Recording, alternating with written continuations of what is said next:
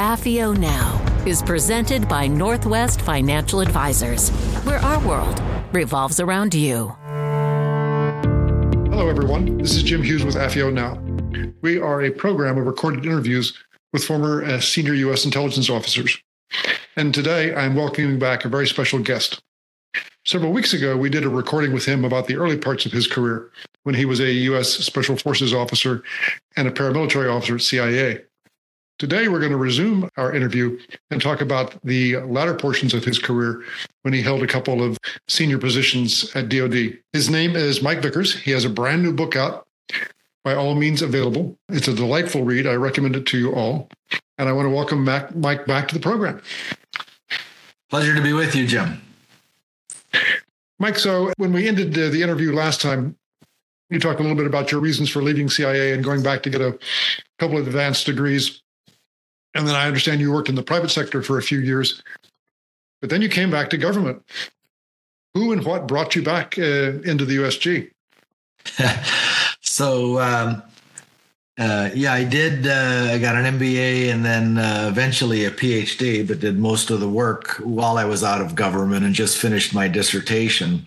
And um, when I left C I A, uh, I thought the rise of China was the next big thing. And, you know, Cold War was over and I was done with uh, intelligence and covert action and special operations and Afghanistan and counterterrorism. And I was wrong about all that. You know, nine eleven uh, showed me. And, and even also I would add um, uh, the breakup of the Soviet Union, decline of Russia, you know, and they eventually came back uh, as well.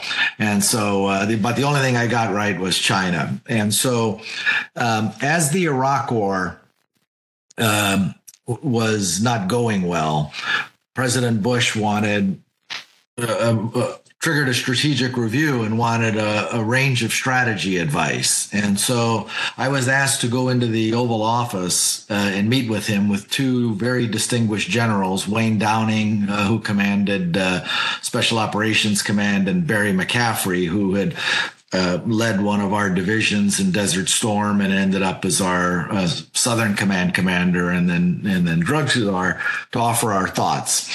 And after the uh, meeting on Iraq, uh, President pulled me aside and said he had just read this book, Charlie Wilson's War, about our efforts in Afghanistan in the nineteen eighties, and particularly at C I A, and particularly uh, Congressman Wilson's contributions in adding a lot of funds to the program, and asked me a lot of questions about the book, and then asked me, well, why'd you leave C I A? And that one flustered me a fair amount because I didn't really have a good answer. Uh, I, st- I still have mixed feelings about whether I made the right decision or not. And uh, so he thanked me. And then um, a couple weeks later, I was asked to go again to Camp David, where uh, the president and his war cabinet was meeting on Iraq. And so all the top military generals in Iraq and chairman of the Joint Chiefs, Secretary of Defense Rumsfeld at the time, uh, Secretary of State, U N ambassador, a number of them, um, C I A director, and to offer again my views on kind of Iraq strategy. And uh, and then I got a call from the Undersecretary of Defense for Policy, Eric Edelman, in the Bush administration, and said, uh, can you come into the Pentagon? I want to talk to you about Uh, the Camp David meeting. And so, sure, I was doing a lot of consulting for D O D at the time. And he said, okay, I know about Camp David. The president's calling Secretary Rumsfeld a lot and saying, we've got to get Mike back into government. So we're going to create this position uh, called Assistant Secretary of Defense for Special Operations, Low Intensity Conflict, and Interdependent Capabilities. And it's a real mouthful. But the first part of that job, um, A S D SOLIC, was created by Congress in nineteen eighty-seven with Special Operations Command, you know, to have the Pentagon civilian oversight of Special Operations Command. And then what they added to it, um, the interdependent capabilities part, was all our operational forces that I would have policy oversight over. So nuclear weapons, space, cyber, missile defense, all the strategic forces, and then conventional force transformation, Army, Navy, Air Force, Marine Corps, what they're going to look like in twenty years and the guidance. And so it was just, and of course, then special operations forces and counterterrorism. And so it matched pretty much everything I had been doing uh, in the private sector and consulting in terms of uh, transforming the military, posturing ourselves to deal with China. And I really wanted to get back into the fight, uh, particularly with Al-Qaeda. And so I accepted the job, and it was for the last two years of the Bush administration. And then President Obama asked Bob Gates to stay on as Secretary of Defense, Jim Clapper, as at the time, the Undersecretary of Defense for Intelligence, later D N I, and then me in that Assistant Secretary job. I had the pleasure of working a little bit uh, with General Wayne Downing toward the end of my career. Sadly, he's no longer with us. Right, right. Great man. Yeah. Mike, please describe to our office what the Predator proposal was all about.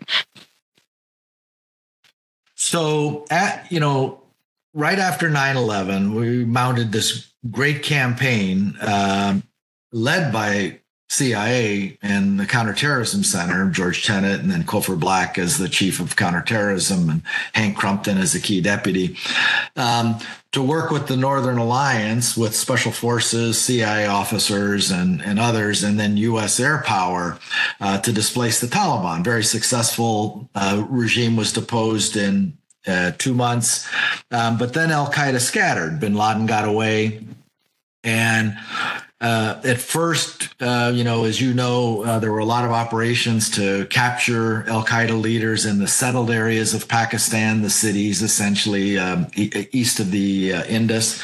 Um, but eventually, Al-Qaeda found sanctuary again in the federally administered tribal areas, and the threat started growing. And in two thousand six, we had the transatlantic airliner plot to blow up ten airliners flying out of the U K to the United States, uh, kill maybe three thousand people with improvised explosives. Um, why we have these T S A restrictions since then, and it was fortunately broken up. And a national intelligence estimate showed that the homeland threat had really risen again as Al-Qaeda had reestablished its sanctuary uh, with like-minded groups like the Pakistan Taliban and the Haqqanis. And so President Bush wanted a new strategy. Our strategy in the Afghanistan-Pakistan border region wasn't working. And we were, of course, at war in Iraq and um, uh, and Afghanistan still. And the insurgency was uh, picking up.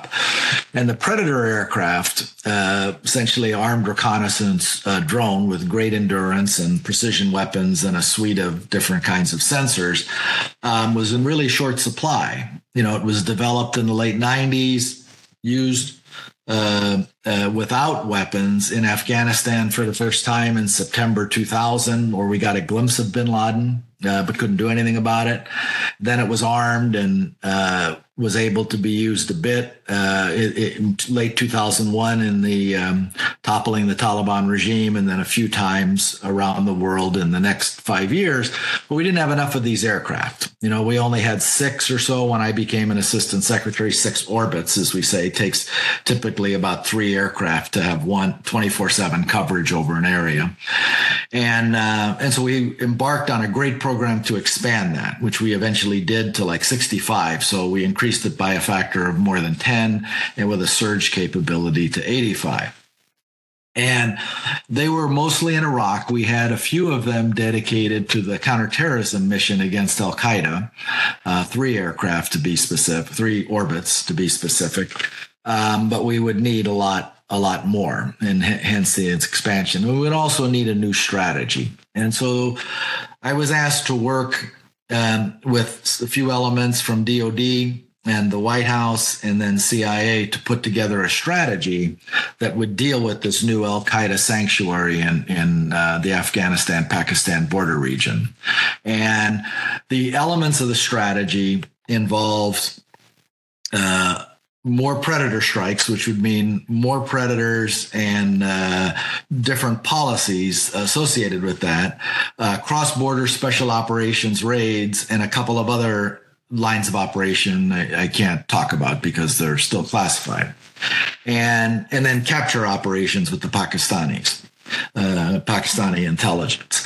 And the uh, policy changes that were so important it involved, um, first, we only took strikes with um, Pakistani uh, approval between two thousand four and two thousand eight.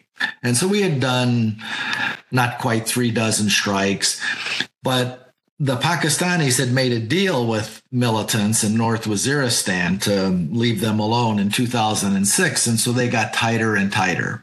And so in two thousand seven, as this threat was really gathering uh, to the homeland, um, we weren't able to do any strikes against al-Qaeda high-value targets. And Mike Hayden, former director of C I A, famously said we were zero for zero seven, you know, zero H V T strikes in two thousand seven. And that was kind of the breaking point for President Bush. Um, and the reason for that was the Pakistanis would either delay until the target had moved and we lost custody, or they would just disapprove it in the first case. Um, and so the first change was to essentially move to unilateral operations and notify the Pakistanis concurrently after we did the strike, rather than before and seeking approval. And that made a big, big difference. The second change, the second big change involved a number of changes to uh, targeting policies. So first we introduced this thing called signature strikes, which rather there's kind of two kinds of predator strikes. Personality, you know who the target you're going after is, you know, it's uh, Joe Blow, uh, or in a signature strike, you know it's a senior al-Qaeda leader based on certain signatures or tradecraft, the way they operate, um, and watch them for a long time, but you don't know the exact identity. You don't know which one it is. Uh, you may have an idea, but you, you don't know that. And that became a very important policy innovation. And then expanding the list to more al-Qaeda leaders and to their safe haven providers was the third element of those policy changes. And all of them added up, the unilateral strikes and these more predators and the change of uh, in strategy, to great success in two thousand eight. So uh, in the last few months of two thousand eight, we took eight al-Qaeda high-value targets off the battlefield. Uh, and Mike Hayden famously said we were eight for oh eight rather than zero for zero seven. And Um, we developed this strategy between two thousand seven and two thousand eight, and it was interrupted for a while. We couldn't implement it because Pakistan went into political turmoil. Musharraf was losing his grip on power. He'd lost the confidence of the army, and he had lawyers rebelling against him, and that played out over several months. So we had about a six-month delay before we could implement this strategy. And then I was chosen to brief President Bush and the national security team for his final approval in August two thousand eight that signed off on all this. And then Mike Hayden, Steve Hadley, the national security advisor, and I went around to the key congressional leaders when they came back in Labor Day, essentially, um, to brief them on uh, on the new uh, new campaign. And the campaign produced dramatic results. By two thousand ten, it was successfully transitioned between President Bush and President Obama. By two thousand ten, al-Qaeda tried to just hunker down and not conduct planning. Um, and the intensity of strikes continued through uh, two thousand twelve and really suppressed the threat emanating from that from that region.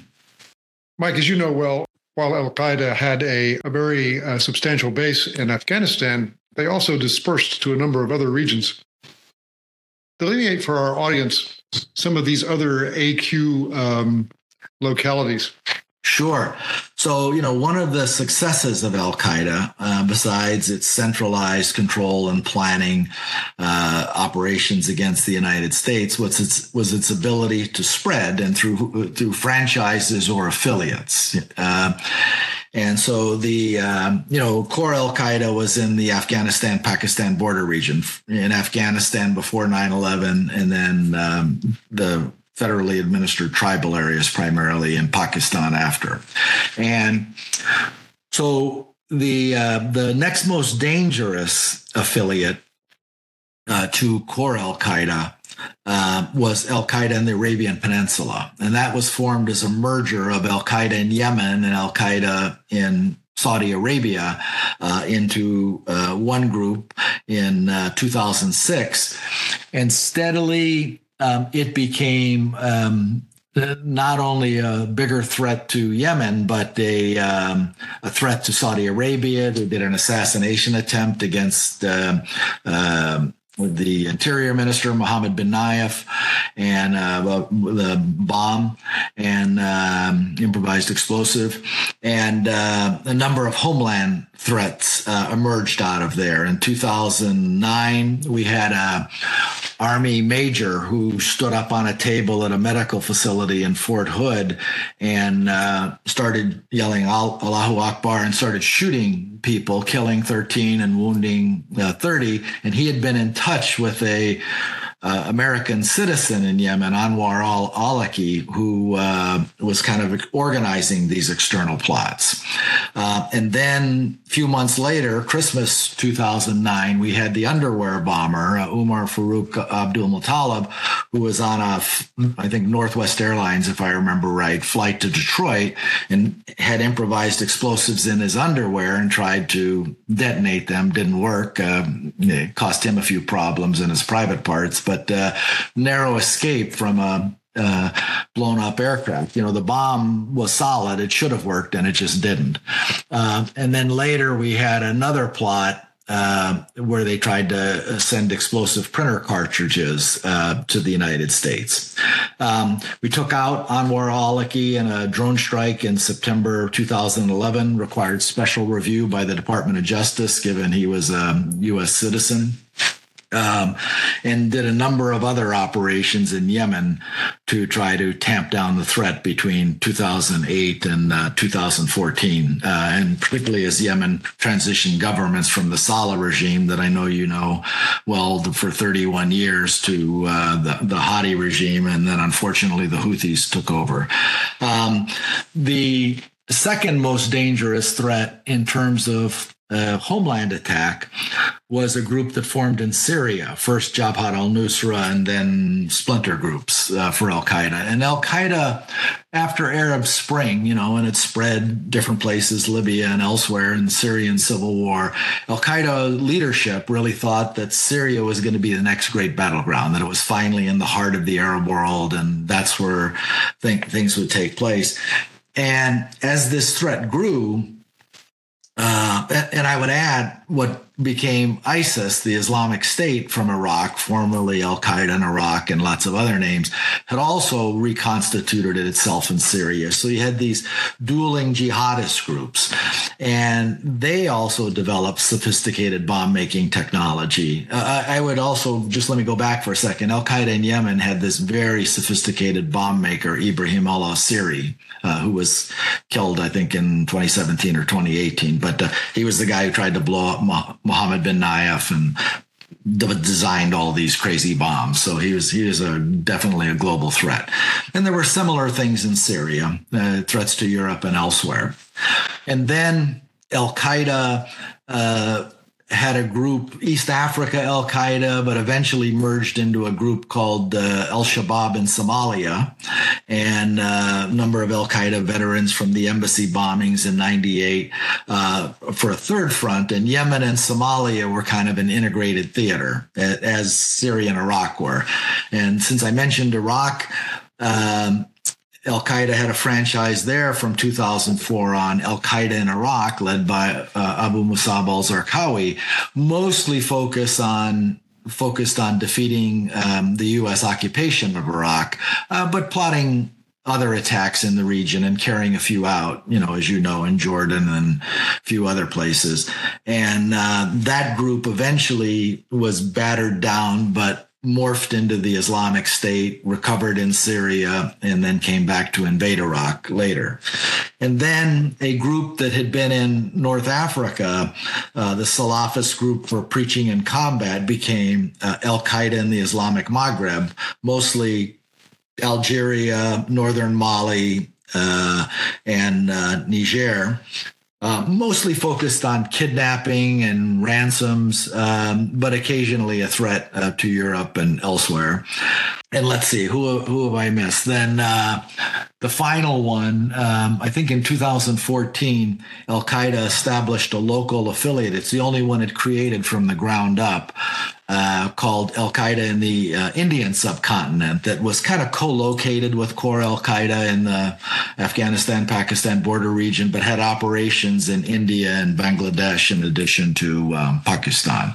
So, you know, it was a global franchise stretching essentially from Mali uh, to Bangladesh, and then with uh, other groups like Jamaah Islamiyah in um, uh, Indonesia and elsewhere, and Abu Sayyaf in the Philippines, that also contri- other Salafist groups also contributed to Al-Qaeda's global reach.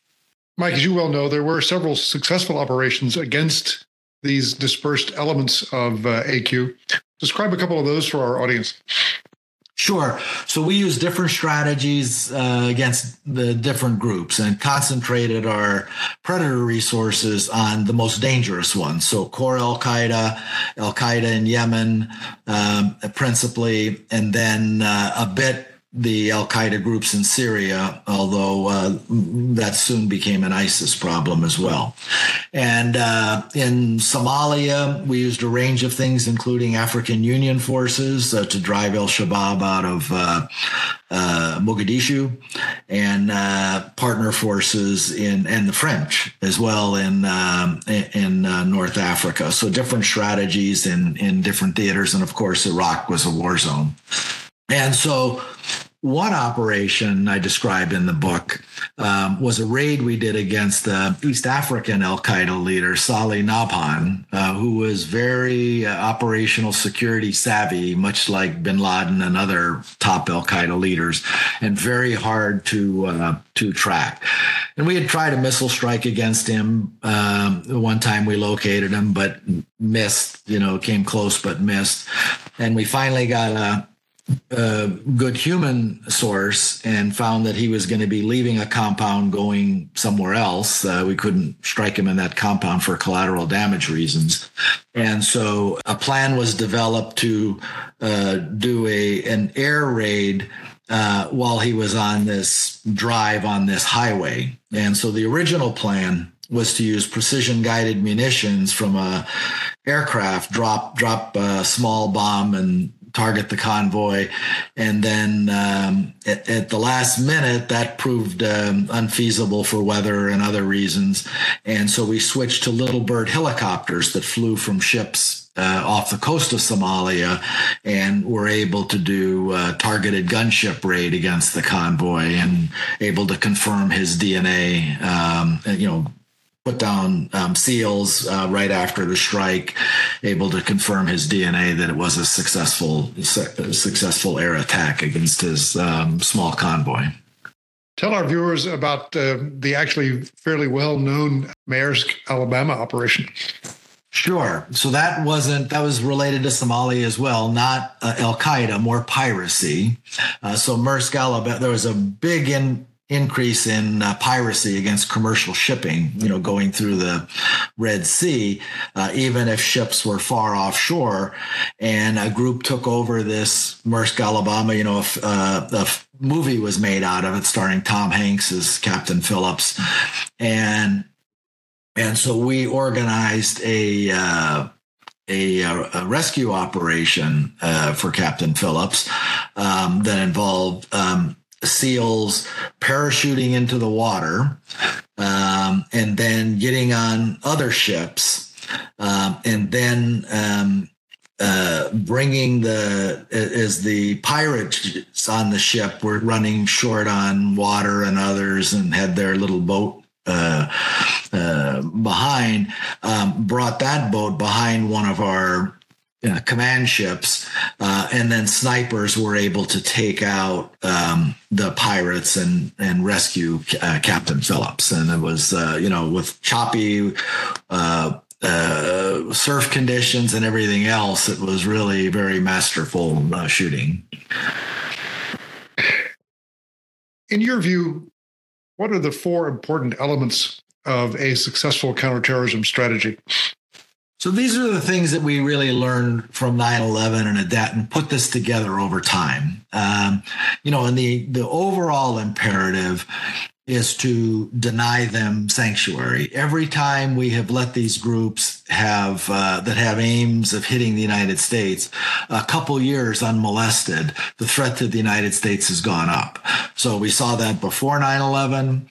We saw that after they reconstituted in the Pakistan border region. Uh, the threat went way up until we started attacking that with our new strategy.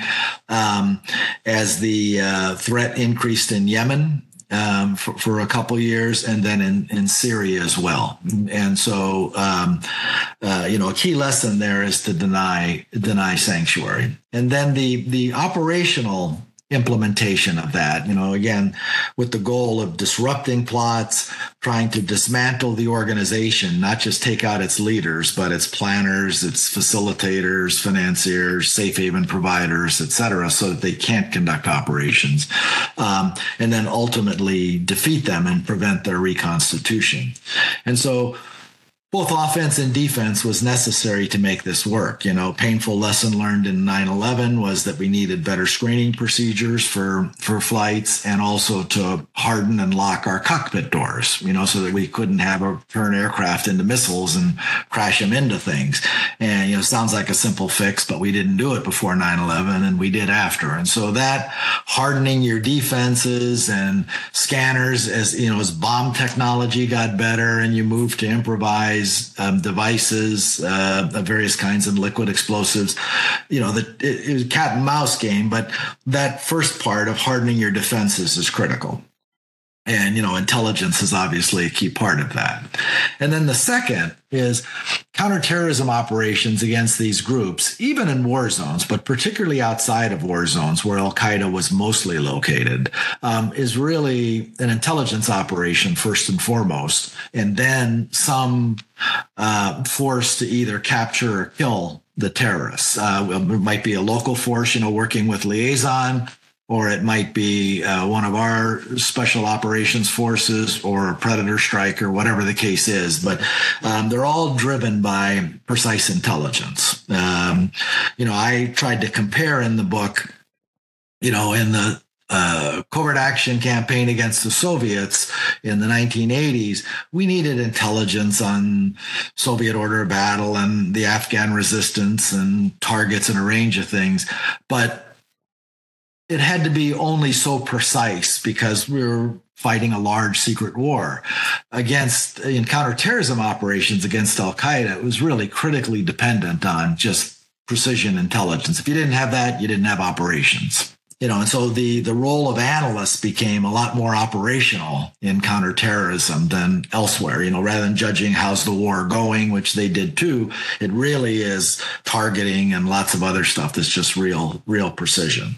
So that's the second part is you, and what we found there too is that as we went into new theater, sometimes we didn't have the assets necessarily we needed. And so it might take us a year and a half or so to really build up the human network to do that kind of targeting or develop the appropriate SIGINT capabilities if there were, um, you know, different communications technologies involved where we didn't have the appropriate sensor, and then getting dense uh, imagery coverage uh, with Predator and, and, and other things to um, Uh, have a full targeting package, and developed a strategy called find, fix, finish, uh, exploit, and analyze. But the first three are really the key to it outside of war zones. Uh, in war zones, the other two become very important. And then the third part really is uh, aggressive offensive operations. You can't just play defense in this world. You know, you've got to strike them to keep them off balance. You have to do raids. The techniques may vary depending on the theater and the appropriateness of the instrument.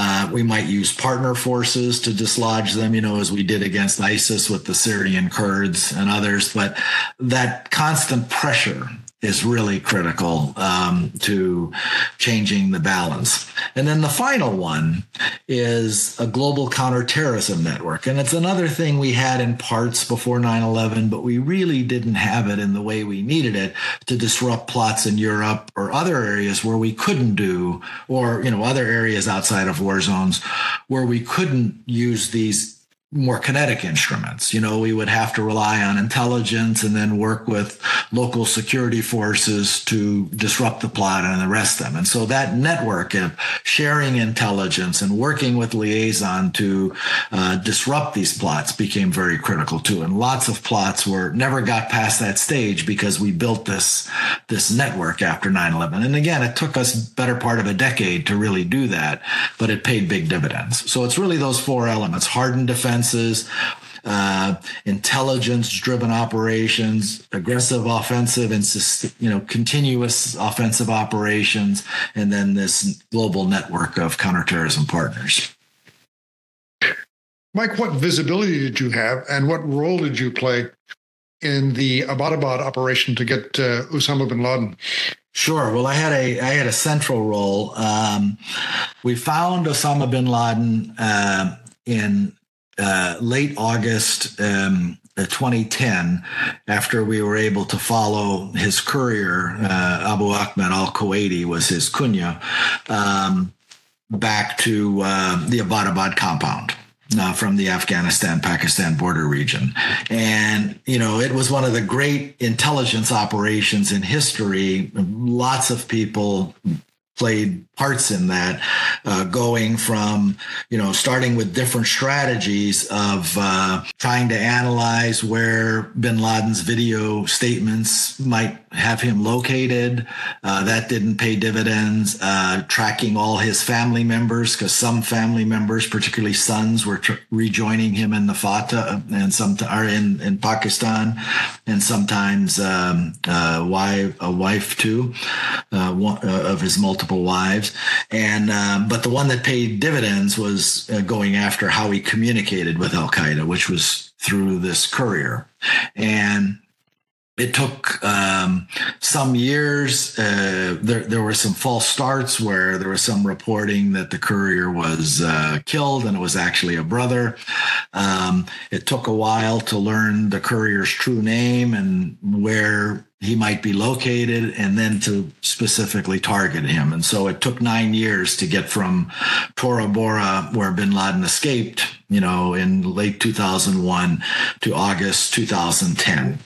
And so after we found him, um, C I A's deputy director, Michael Morrell, took me and the vice chairman aside, and after a deputies meeting in the White House Situation Room, um, to an intelligence office in the old executive office building. You know, he told us, stay after, I have something important I need to brief you on, and laid out what we knew about this compound at this point. And there were only, and, and the director Panetta briefed Secretary Gates and Admiral Mullen. So there were only four of us in the Pentagon, in D O D, uh, aware of this operation for um, several months, from September to uh, February of September two thousand ten to February.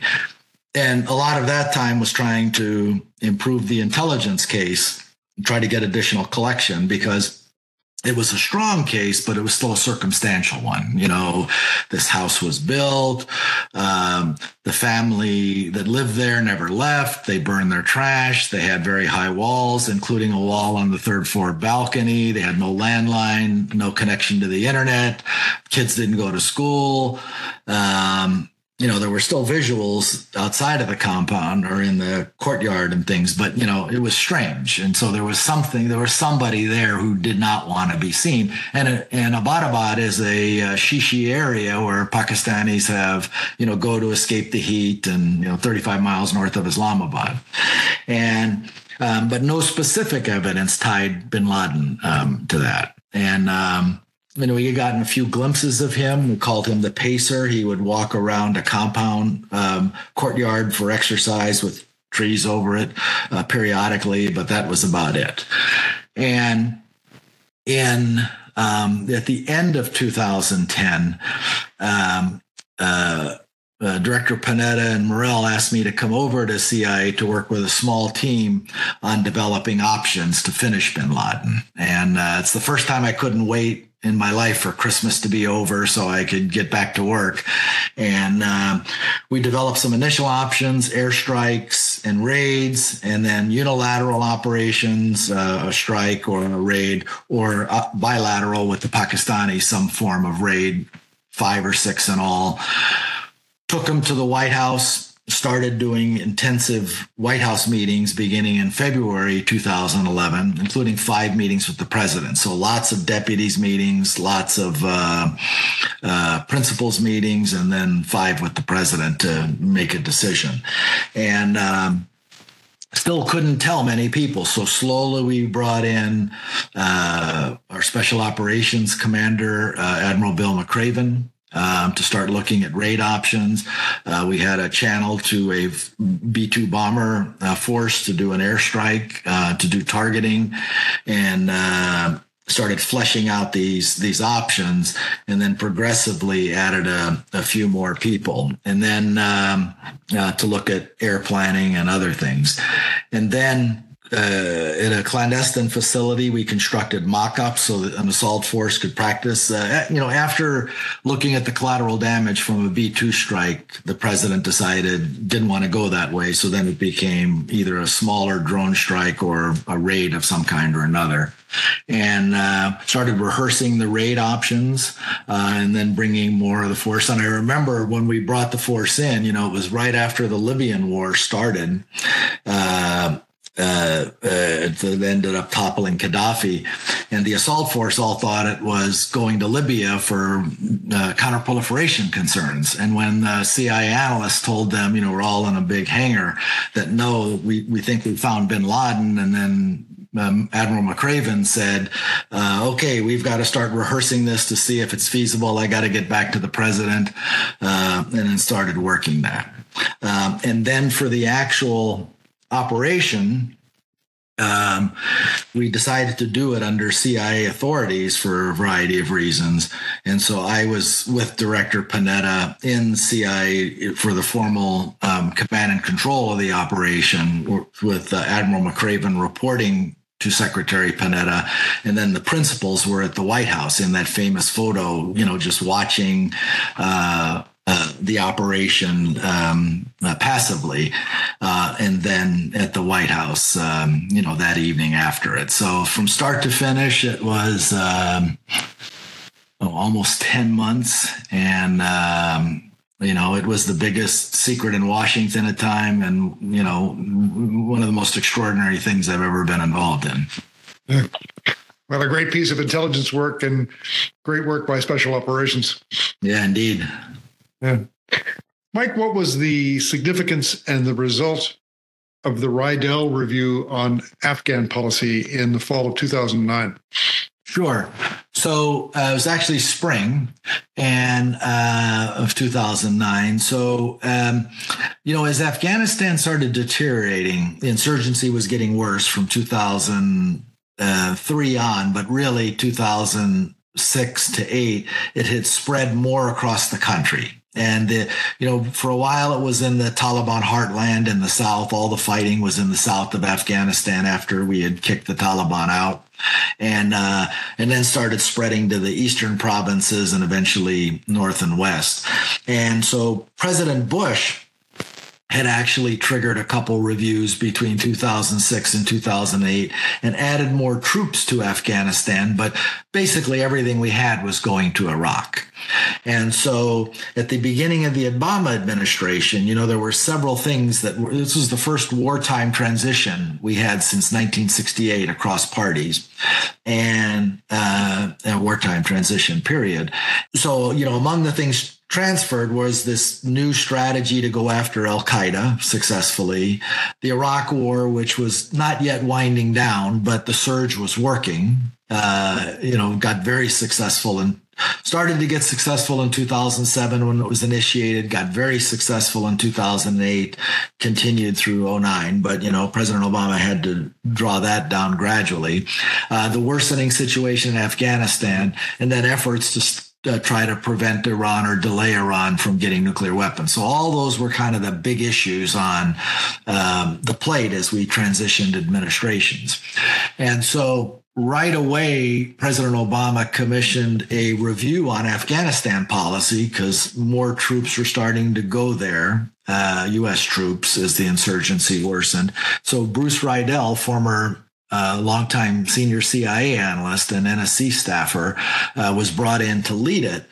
And he looked at a number of uh, options uh and recommended a fully resourced counter, and I participated in this review, uh, senior person for D O D, um, for um, uh, counterinsurgency in Afghanistan. Before that, we kind of had a counterterrorism mission uh, up until early two thousand nine, and and recommended twenty-one thousand troops, seventeen thousand, mostly half of them Marines, and then um, uh, the rest Army, and then um, four thousand trainers. So seventeen thousand combat troops, four thousand trainers and advisors for a total of twenty-one.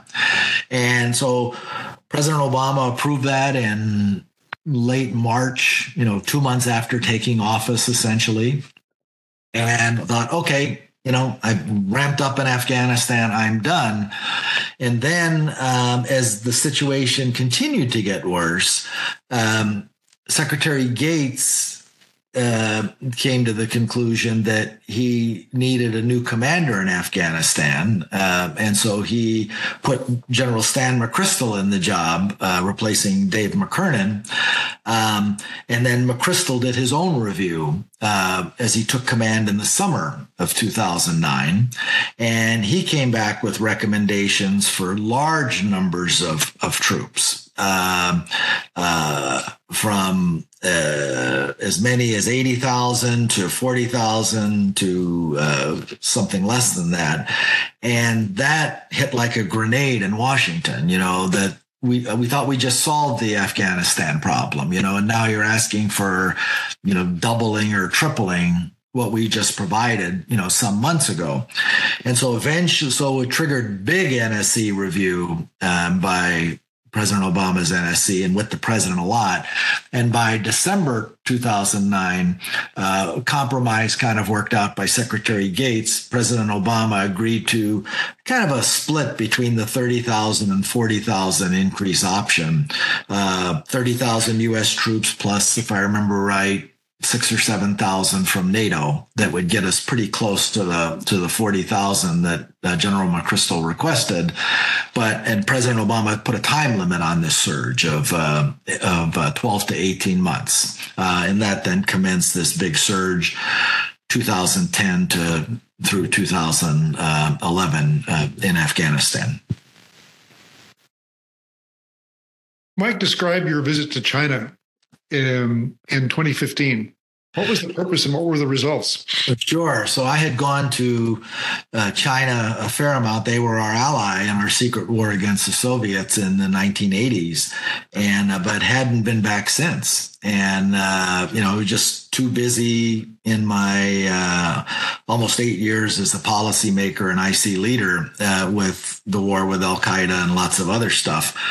And um, um, so finally, we had hosted the Chinese several times um, in the Pentagon, different elements, their Minister of Defense and uh, and others. And then I had hosted my counterpart, their head of um, intelligence, and the Pentagon. And uh, he said, well, you, you haven't been to China in a long time. You ought to come back. And, you know, we had issues we wanted to talk about. They were doing very aggressive cyber operations against us. Uh, five officers of the P L A were indicted by the Department of Justice uh, for stealing stuff from U S companies. And, you know, and then also, too, you know, in any kind of superpower competition, you know, going back to the Cold War, you, you want lines of communication open for um, rules of the road at sea. So you don't have maritime incidents that lead to war or, you know, other forms, communications channels, hotlines that you can talk on, et cetera. So th- those were kind of the issues on the agenda. And so um, got in, and I, you know, and honestly, I thought, you know, this competition with China is heating up uh, since Deng Xiaoping had come to power in two thousand twelve, and it's going to continue. And I wanted to get a look at the place, you know, how it had changed since the nineteen eighties and, uh, uh, and how their economy was doing and how high tech it was and other things. And so uh, I had a visit there, um, talked to their equivalent of the, the National Defense University, met a lot of senior counterparts, including the number two per military person under uh, Deng Xiaoping, who almost never met with um, U S officials. I was one of the few that he, he met with. And then uh, even some special forces units, you know, to show me their techniques and things like that, drawing on my younger days and things. So all in all, it was a good visit, a sobering visit, and uh, made me think about, you know, how how we compete with them down the road. Mike, in your book, you mentioned the transition from Moscow rules to Beijing rules. Describe what that means. Sure. So for um, clandestine operations, you know, the The, you know, as you know better than I, the um, most difficult ones to encounter is when you've got, you know, constant surveillance, as we did in the Cold War in Moscow. And so special techniques developed to operate in those really um, uh, hostile environments. But Uh, it, mostly it was physical surveillance with, with, you know, other things thrown in, but uh, large numbers of either vehicular or on foot. And, you know, and if, if you got out of sight for a brief period, they could dispatch teams to go see if you put a chalk mark down or anything like that. And so, you know, these techniques, variety of things for, in some cases, for officers to escape surveillance and get black, you know, became known as Moscow rules and success, successfully developed to be able to handle agents uh, in the Soviet Union and the Soviet bloc.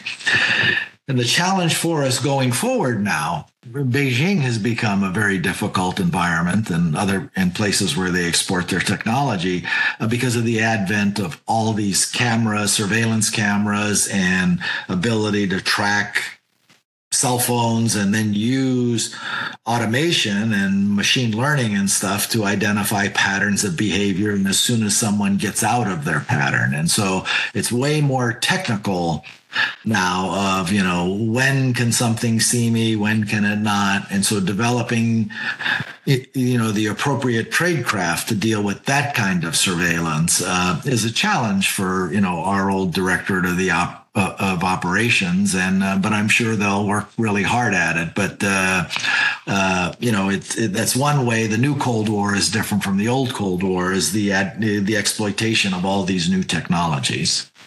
Mike, based on your many years of government service, share with our audience your key principles for a successful career.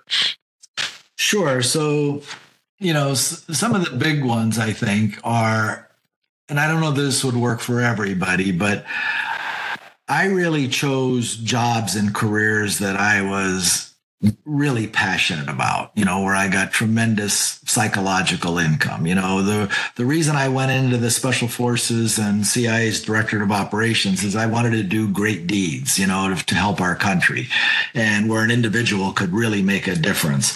And so whatever that is for you, whether it's cyber space or undersea or uh, targeting or unit or things like we did, it's hard to match that anywhere else In, in life. I think it's a very rewarding career, and it's just, you know, find your find your niche. And then, you know, at some point, if you're going to go to the higher realms of national security, particularly if you're a career person who's come up uh, either in the military or foreign service or uh, intelligence community, you've got to broaden. You know, you can't just really, I mean, you might end up at the head of your agency or the deputy if you're, you know, really good in SIGINT or something at N S A. But, um, you know, for other jobs, it really helps when you um, learn some different things, either broader parts of the agency, you know, as you know, the D S and T or analysis, if you're, you come from operations or vice versa, or if you're an analyst learning enough about operations, if you're going to be the deputy director uh, and you're representing C I A and policy meetings. And if you're in the military or have oversight of the military, then understanding, you know, a wider range of warfare. And so uh, in my years out of government, I had acquired a lot of knowledge about uh, nuclear weapons. You know, I was trained initially to use small nuclear weapons, but our whole nuclear arsenal and strategies there, when I had policy oversight of that, became helpful, as well as, you know, a lot of our conventional capabilities, space and undersea and global strike, precision strike and others. And so that that broadening at the appropriate time, I think, is important. And then mentors were critical throughout my career, from the Vietnam veterans who taught me a lot about combat tactics, the Eastern European emigres who taught me about uh, what it might be like to operate behind Soviet lines in Soviet-occupied Eastern Europe. Um, and then mentors don't just teach you, they they believe in you, or they give you opportunities. And that's certainly what I had at C I A. I was given opportunities way above my grade level by senior officers who, for one reason or another, you know, thought I could do something useful, from the invasion of Grenada to Afghanistan and others. Same thing in the special forces. And then finally, you know, as a policymaker with people like Secretary Gates and Secretary Panetta, you know, who enlarged my portfolio pretty substantially, you know, and that relates to another one. You know, you got to be careful with, uh, I had read something once by former C E O of Goldman Sachs and Secretary of Treasury in the late Bush administration during the financial crisis, Hank Paulson, very successful man, who talked about one of his keys growing up in Goldman Sachs was a thing he called job enlargement, which was, you know, starting doing your job well and then looking for opportunities to expand it without, you know, having the sharp elbows that, you know, makes your colleagues want to kill you. Um, but I found that, uh, you know, I didn't know that's what I was doing, but I had practiced that a few times in my career, and it, luckily it, it, it paid off. So those were the main, main things, I think. Well, the book is by all means available. It is a fascinating read. I recommend it to you all. And I want to thank Mike Vickers for really a fascinating second interview. Thank you, Jim.